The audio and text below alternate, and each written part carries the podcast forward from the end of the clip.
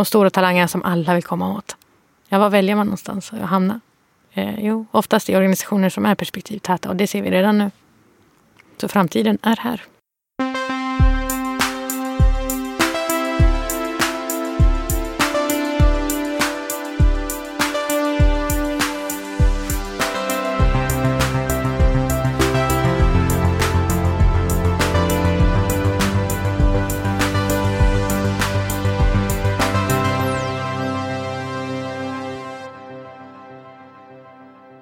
Vi provar att dra igång Heja Framtiden från Helio GT30. Jag heter Christian von Essen och jag sitter med Susanne Horie Lindberg. Välkommen till Heja Framtiden. Tackar, tackar. Kul att du ville komma. Kul att jag fick komma. Så kul.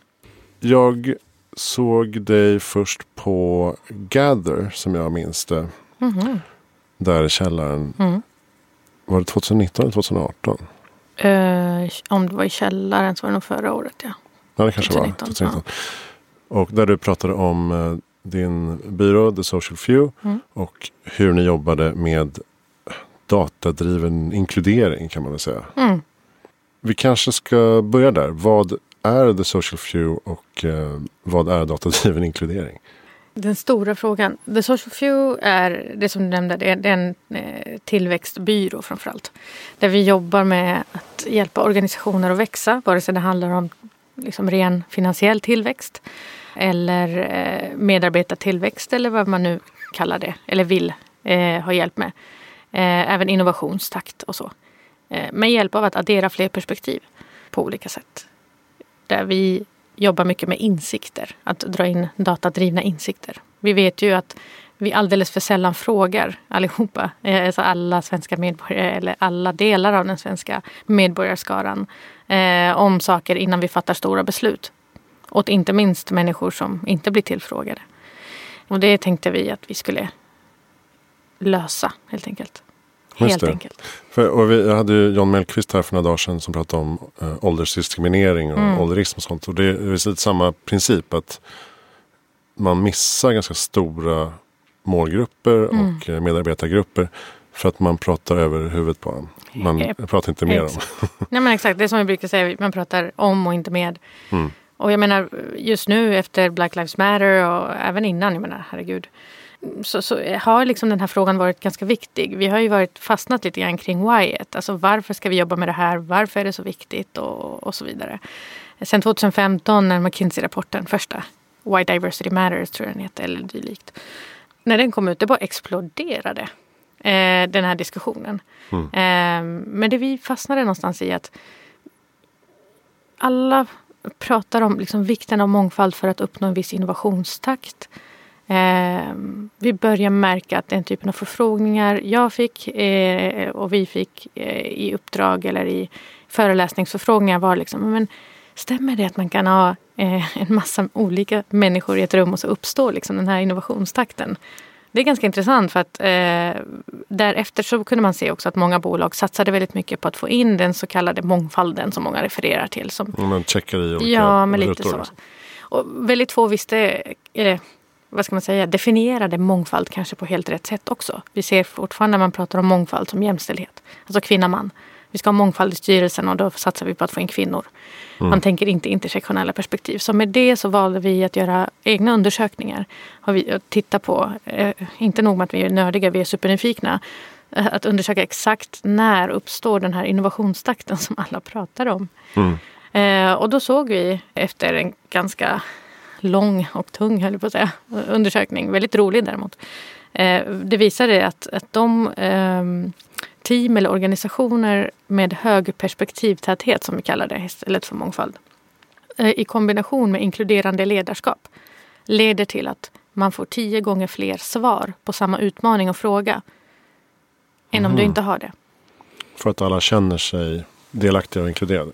Ja, exakt. Att man, man känner att man kan vara sig själv. Och man känner- bidra. Ja, exakt. Och vill bidra, liksom, vill vara en del av, av, av gemenskapen.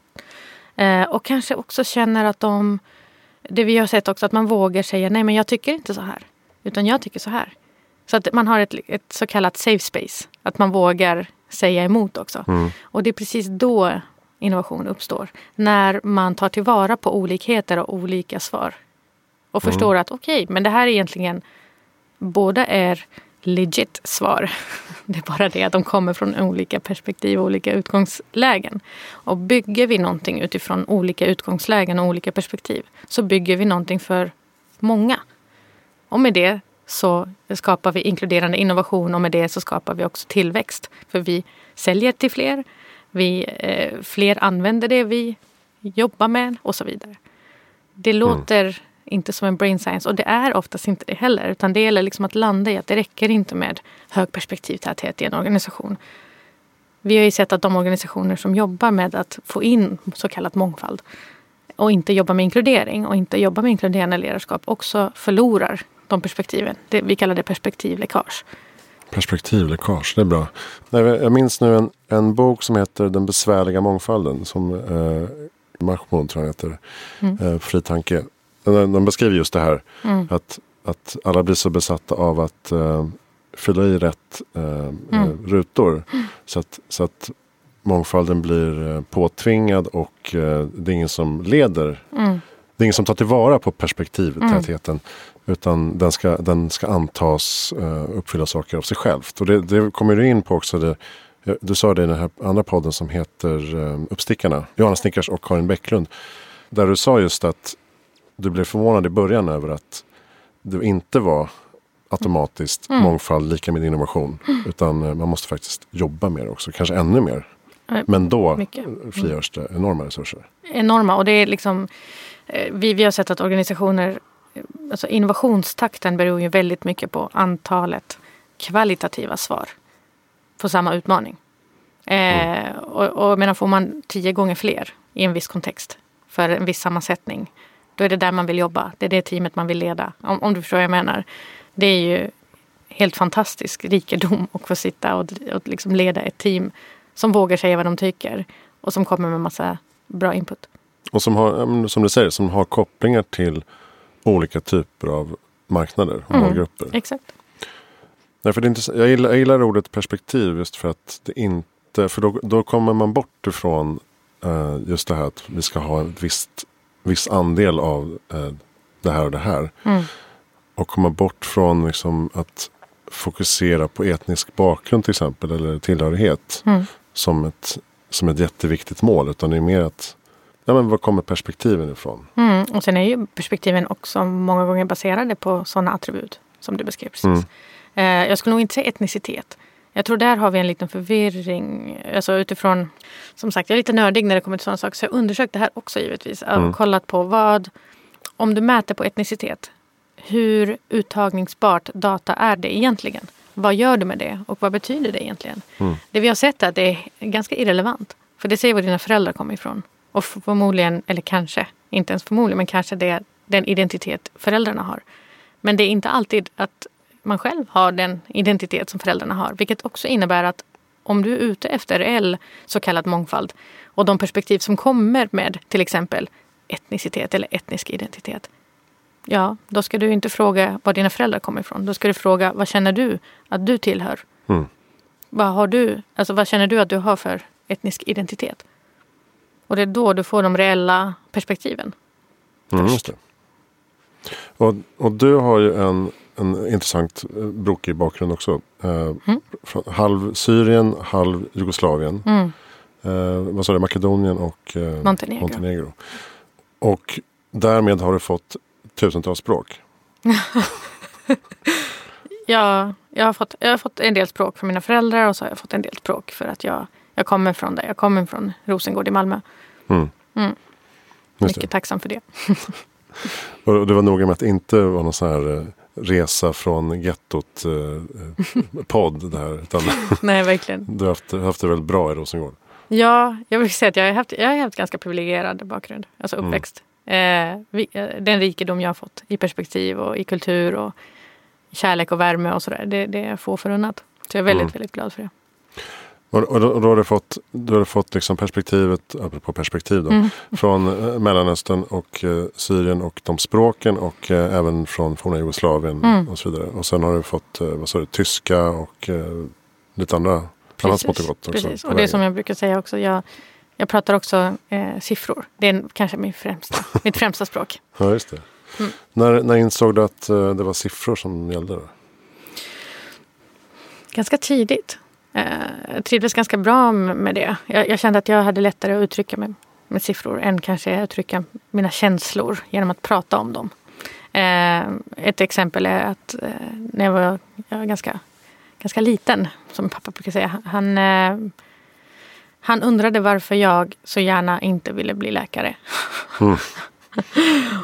Då sa jag till honom att jag kom fram eh, med statistik för att visa honom att pappa, världen ser ut så här.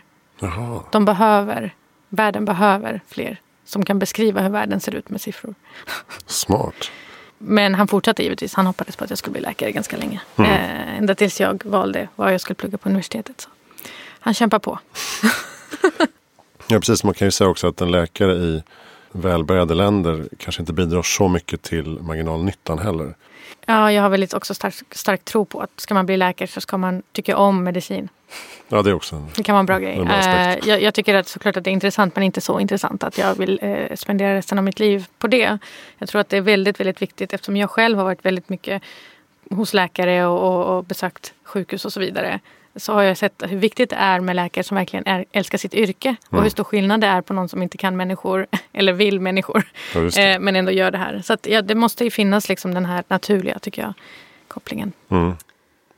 Men apropå då statistik, om att, vad, vad, är det, vad är det företag och organisationer vill ha när de kommer till dig? Vad är liksom problemet? Det är inte alltid ett problem, men det är nyfikenhet kring hur ser vår organisation ut sett ur perspektiv och var har vi våra utmaningar? Och oftast så vet vi liksom att vi på hösten ungefär där vid ja, vad är det, oktober så sätter vi alla budgetar. Och innan vi sätter budgetar så är det bra att veta vad vi ska sätta budget för. Eh, och då kommer vi in oftast och tittar på vad behöver ni hjälp med egentligen? Innan ni sätter en massa miljoner på mångfaldsarbete så kallat. Var ligger utmaningarna egentligen? Så vi tittar på strukturerna lite grann och se, kan identifiera eventuella flaskhalsar eller titta på vilka perspektiv som, som bolaget läcker i större utsträckning för att se, okej, okay, om det är så att arabisktalande kvinnor i större utsträckning lämnar organisationen än några andra perspektiv, då vet vi att det är det vi ska jobba med internt. Mm. Eh, inte bara att få in utan att behålla. Och hur gör vi det? Och då sätter man plan på det. Eh, för det. Så att identifiera så att det blir så pricksäkert liksom output och actions som möjligt. Precis, och där, och där landar man ju alltid, där, när man pratar med folk i mansdominerade branscher så det är inte så svårt alltid att rekrytera, det är ju att behålla mm. eh, kvinnor till exempel. Absolut. Och då kommer man ju ner till kulturfrågorna. Liksom. Mm. Um, är ni inne där och konsultar också? Mm, det är vi. För att se djupt inne i kärnan hur vi kan förändra. Precis. Och oftast, det intressanta är att en, en, en övergripande liksom perspektivanalys kan ge indikationer när man får indikationer så går man djupare in och tittar på kultur. Eh, och där får man liksom, då kan man ju luckra upp en massa. Eh, och på det så lägger vi ju actions. Som till exempel är det så att vi ser att det behövs eh, inkluderande ledarskap. Det finns ju perspektiv men det behövs inkluderande ledarskap. Då tillsätter vi det. Är det unconscious bias? Är det eh, liksom nya processer eller vad det nu må vara? Så att eh, kulturen är ju givetvis jätteviktig att titta på. Mm. Du har jobbat med Bergs och eh, även eh, Volvos eh, M mobilitetstjänst. Mm. Eller eh, Ben kan man säga. Mm. Hur har ditt arbete sett ut på de platserna? På Bergs var jag projektledare och affärsutvecklare och sen som en tjänst som utvecklades mer och mer till det jag bäst kan. Och det är inkludering. Eh, mm. Utifrån data så att säga. Eh, så att jag jobbade mycket med det. Där på slutet innan jag, innan jag slutade och gick vidare till M. På M, Volvo Car Mobility, där var jag Head of Diversity Management. Vilket innebar att jag tittade på liksom att implementera en inkluderande infrastruktur. Eh, och det handlar i, mycket om att inte liksom addera mångfaldsarbete. Gud, jag har så svårt för mångfald. mångfaldsarbete, eh, som många kallar det, eh, som ett lager på ett befintligt system. Utan det ska liksom vara en del av ett befintligt system på ett helt naturligt sätt. Så om du jobbar med marknadsföring, säger vi, då ska inte du lägga på inkluderande marknadsföring. Då ska du vara inkluderande i din marknadsföring som det är. Alltså om du förstår vad jag menar. Mm. Annars gör du inte ditt jobb rätt. Samma sak om du jobbar med de andra delarna. Och där har vi tagit fram en modell för det. Som vi då testade på. Som var väldigt bra. Eh, allt från liksom hur HR ska tänka och jobba i, både kring rekrytering, talent acquisition, eh, employer brand och så vidare. Liksom ha det inbyggt i befintliga system. Mm. Och inte ha det som ett, ännu ett lager som oftast dessvärre eh, vad ska man säga, försvinner när man gör någon form av besparing i bolaget. Precis, ja, precis. Men, det, men det är väl en mognadsfråga kanske. Mm. Eh, för att det, så var det väl tidigare också med så här CSR måste vi jobba med. Eh, kan, kan, vi ha en CSR-person som sitter mm. någonstans där i hörnet som jobbar med det? Precis. Ja, sen blir det hållbarhet. Ja, men då kanske vi har tre som sitter i det hörnet. Mm. Men nu börjar man ju kanske se att eh, de funktionerna inte behövs för att man måste mm. in mer i, Exakt. Och ska man, ha, ska man ha en sån person då är det, denna person en katalysator som inte äger frågan utan ser till att alla andra äger frågan. Ja just det, precis. Mm, implementerar och sen lämnar. Det är som eh, han eh, Amir Mohammed som är eh, digitalchef på Coop. Mm. När jag träffade honom där så han bara, ja, men jag har inte något kontor riktigt. Jag bara flyter runt. Och, och, och samma sak var med mm. någon annan tjänst där eh, högt upp på Coop. Att, eh, nej, men jag ska inte sitta i mitt hörn och mm. säga utan jag ska gå runt och Exakt. vara överallt. Liksom. Ja, och eh, liksom tillsammans med de olika eh, delarna av bolaget ta fram sätt att jobba på. Så att det inte mm. blir så här, jag säger till dig att det är så här du ska göra. Utan nej, men låt oss utveckla ett befintligt arbetssätt som sen blir hållbar. Så att säga. Så att man mm. inte kan skippa. Så att säga.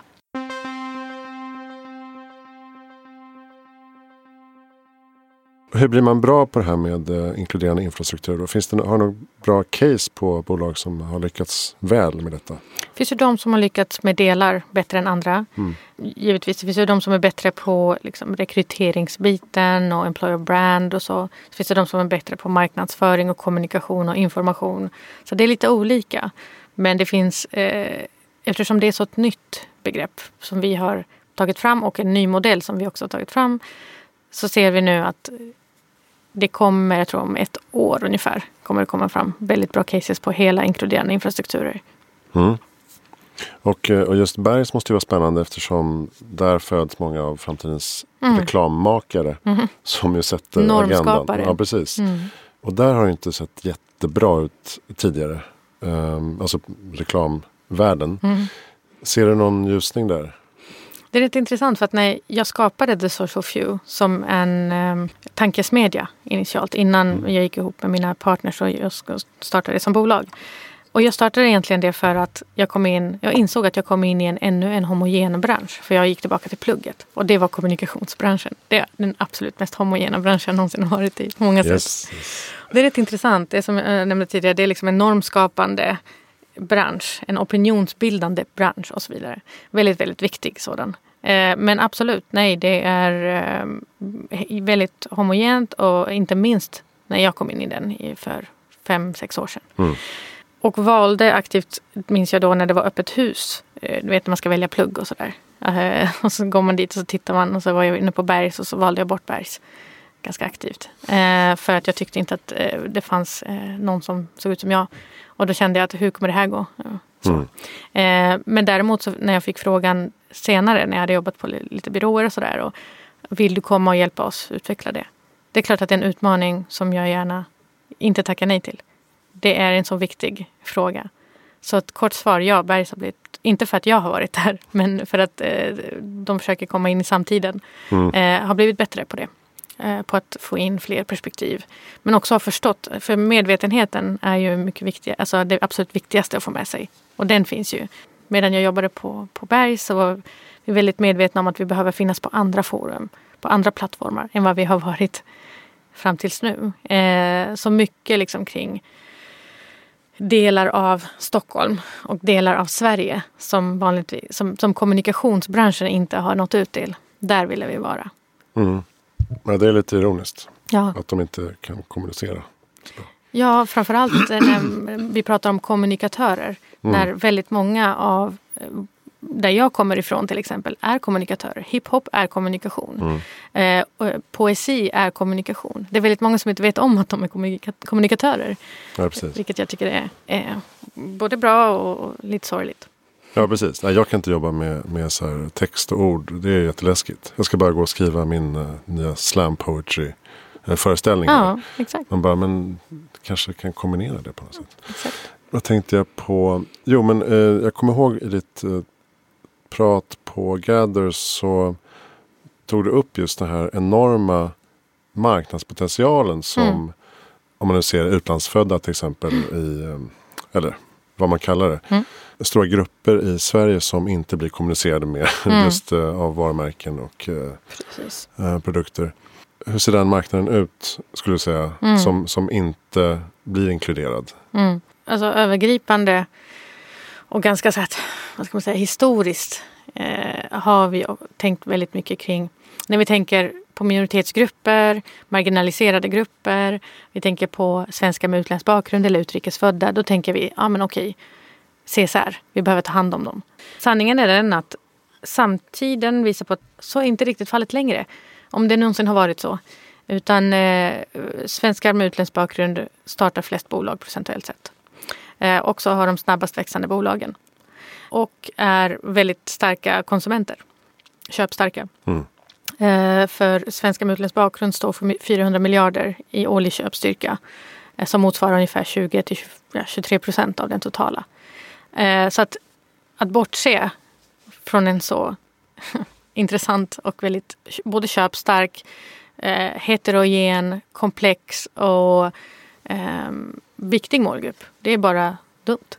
Faktiskt. Väldigt eh, o... Ehm, vad ska man säga? Icke-progressivt. Alltså så här, jag kan inte först förstå det bara. Eh, missförstå mig rätt, men det är så här, eh, blows my mind att man inte har fattat det här. Vad är det man inte lyckas med då? den här djupa förståelsen eh, kring vad, vad de små kontextuella skillnaderna kan se ut som. Till exempel i reklam. Jag vet att jag satt i en, en, um, en jury eh, för reklamuttag där det, vi skulle kora vinnaren. Mm. Eh, och då tittade vi på, men den här har en sån här jättehög kreativ höjd som man sa då på 80-talet men vi fortfarande säger. Eh, och så tittar vi på den här, eh, den andra bredvid eh, som har åstadkommit jättemycket, har konverterat enormt mycket, har uppnått alla de mål som de hade satt eh, men inte har den här, vad vi anser enligt den norm som finns inom kommunikation och reklam, har den här kreativa höjden. Och då kan man tänka sig, men vad är kreativitet? Och för vem? Eh, den har vi tappat lite grann. Så här. Vi, vi utgår mycket från oss själva. Och till slut så ja, blev det ju, jag fick kämpa lite men att eh, de fick dela Ja, okej. eh, på den. Eh, för, för mig är det självklart att är det så att det har konverterat så bra som det har gjort då är det någon, ganska många, som har reagerat positivt till den och har tyckt att den var kreativ. Och det är kanske inte den målgrupp som vi traditionellt har tänkt oss vara målgruppen. Det är väl reklambranschens stora liksom, paradox. Att, att eh, den här vad säger man, balansen mellan kreativitet och effektivitet. Mm. Ja, för kreativitet är ju extremt subjektivt. Ja, och, så- och gör man kampanjer för att det ska vara coolt och smart och snyggt och vinna priser. Mm. Så kanske inte det är lika effektivt. Då, då är man liksom kanske på fel jobb på något sätt. Kan jag känna ibland. Ja, jag tror att ja, ja, jag tror mm, man får nog förnya sig själv lite så ska jag säga. Men jag tror att att vara så naiv som vi kanske har varit ett, eh, ett tag nu, så, eh, känner jag, i den här branschen. Att, och tänka att eh, så har det alltid varit och så kommer det vara. Så är det inte. Det vet vi med mycket annat. Jag tror det finns, vi har så enormt bra och fantastiska verktyg som kan visa oss på hur verkligheten ser ut. Så Mm. att, eh, vi, vi pratar mycket om AB-tester. Alltså att AB-testa sig fram. Mm. Bara en sån sak kan visa dig exakt vad människor tycker om och inte.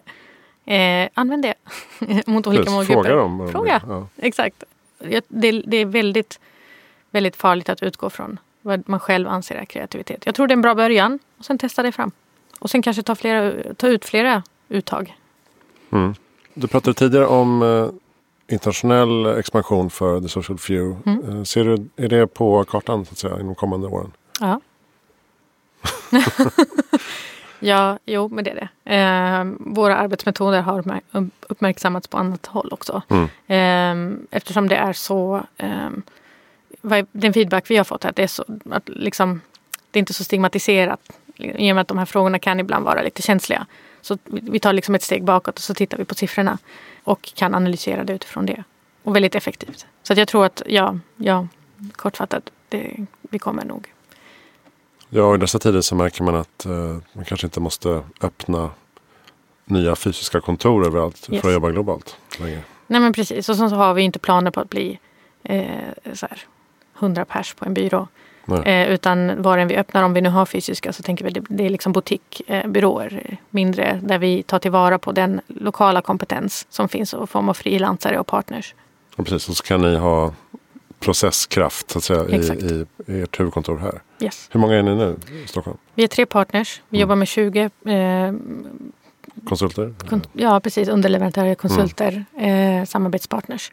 Eh, som är specialister inom respektive områden. Så mm. vi ser till, det är väldigt så här, det ska vara så pricksäkert som möjligt så att eh, vi kan också personalisera teamen i, i, så stor mån vi kan.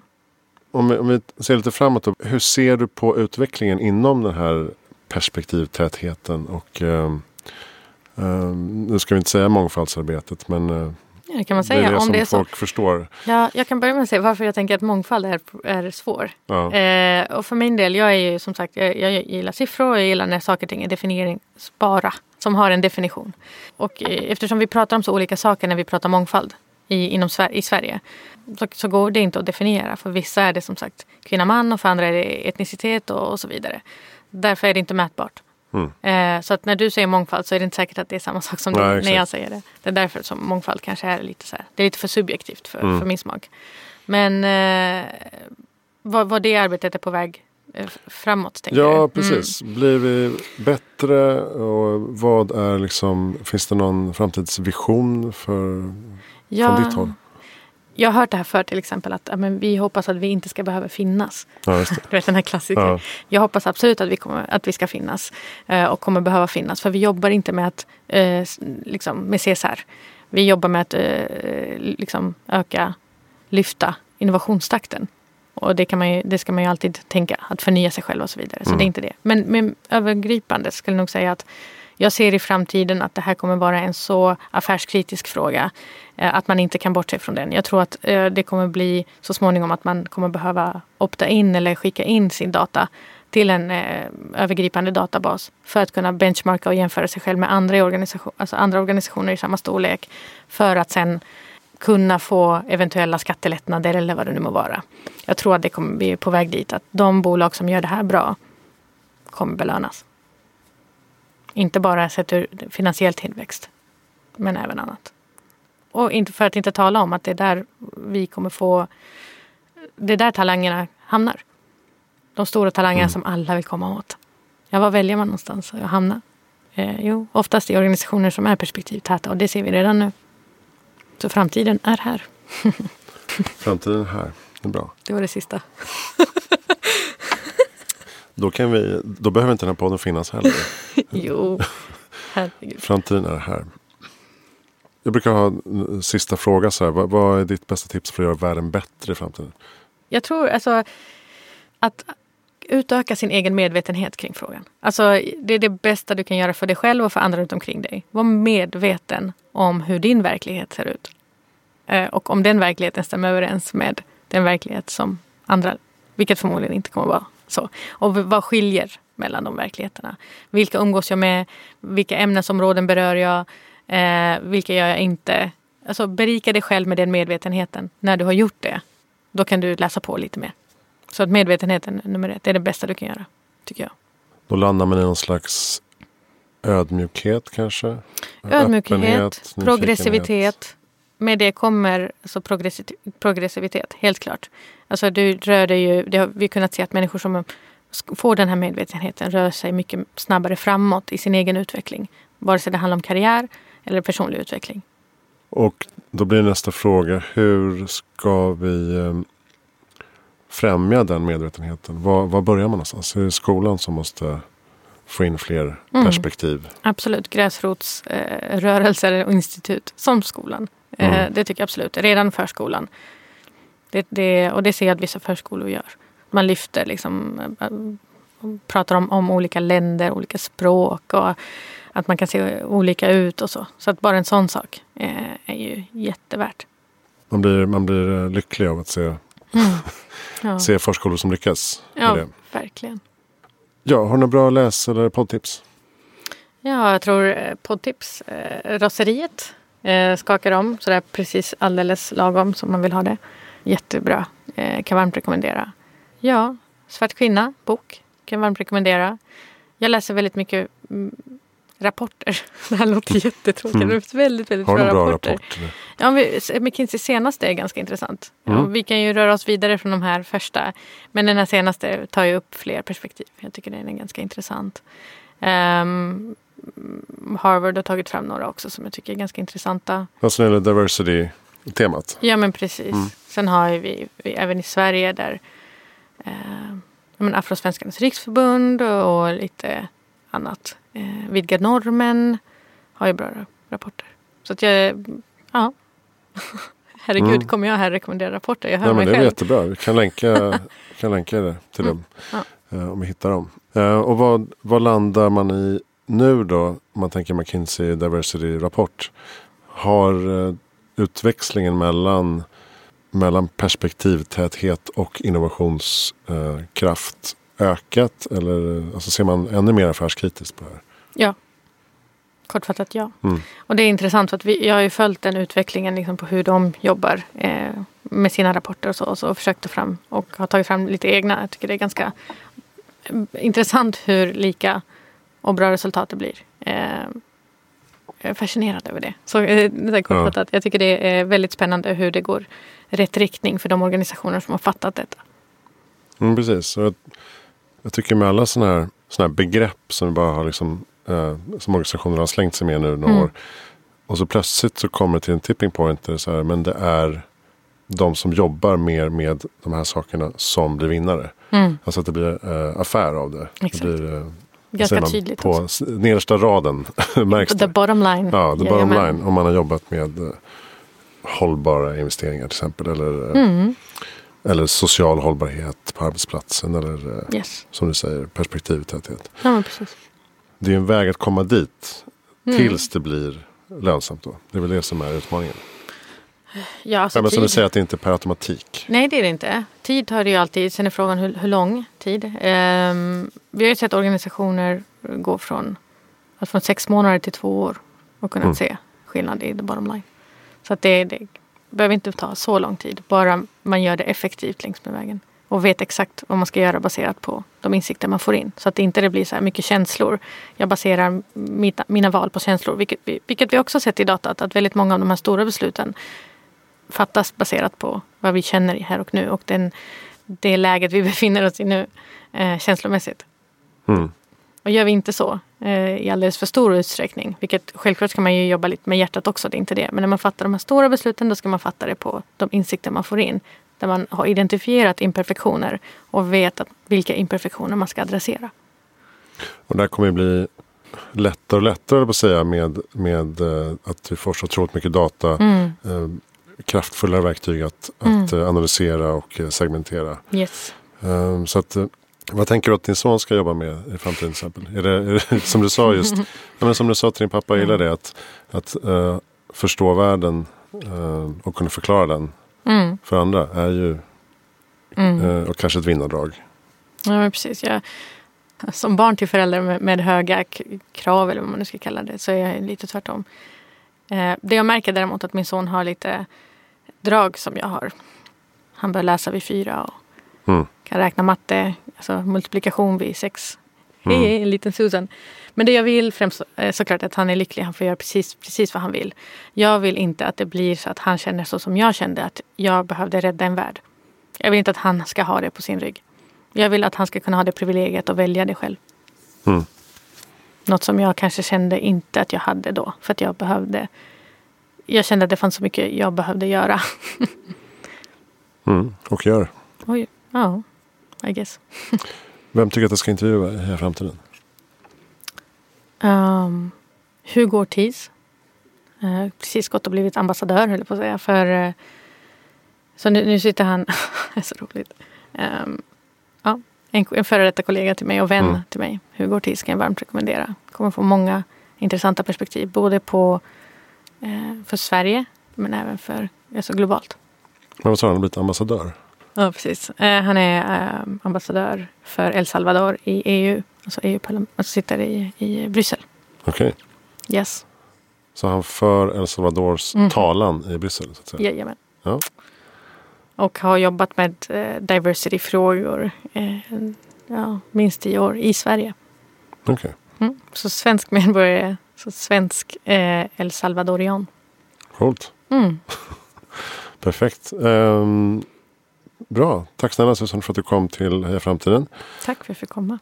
thesocialfew.com Där kan man hitta allt man behöver veta. Och om man behöver hjälp så går man in där och kontaktar dig.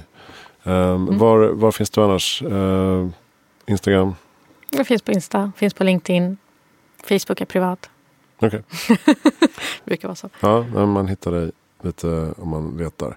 Um, Hejaframtiden.se där hittar du allt du behöver veta om podden och eh, vad jag gör med det här projektet. Christian von Essen heter jag. Eh, vi spelar in från Helio GT30 i Stockholm. Tack så mycket för att du lyssnar.